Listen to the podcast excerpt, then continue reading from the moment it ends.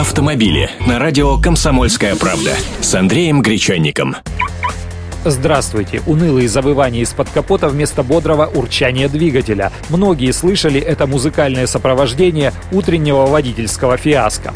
Момент истины – это миг поворота ключа в замке зажигания. К нему нужно готовиться, но не заклинание читать, а сначала включить на несколько секунд фары. Ток прогреет аккумулятор, и у него будет больше сил вращать вал мотора в застывшем масле. Потом фары выключайте и заводите. Если коробка механическая, нужно выжать сцепление, освободив тем самым мотор от необходимости вращать и детали коробки передач.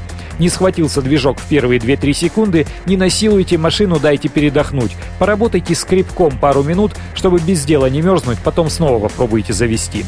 Если сил у аккумулятора крутить мотор уже не остается, тогда нужно либо прикуривать от другой машины, либо ехать на буксире в теплый гараж или мастерскую. Там машина оттает и заведется как миленькая. Нет поблизости знакомых, кто поможет, вызывайте техпомощь. В столице такая услуга обойдется в 2-3 тысячи, но авто вам совершенно точно быстро заведут. Их экипажи оснащены всем необходимым. Но ведь после завершения всего не хочется повторения, поэтому лучше заехать в мастерскую и узнать, в чем было дело.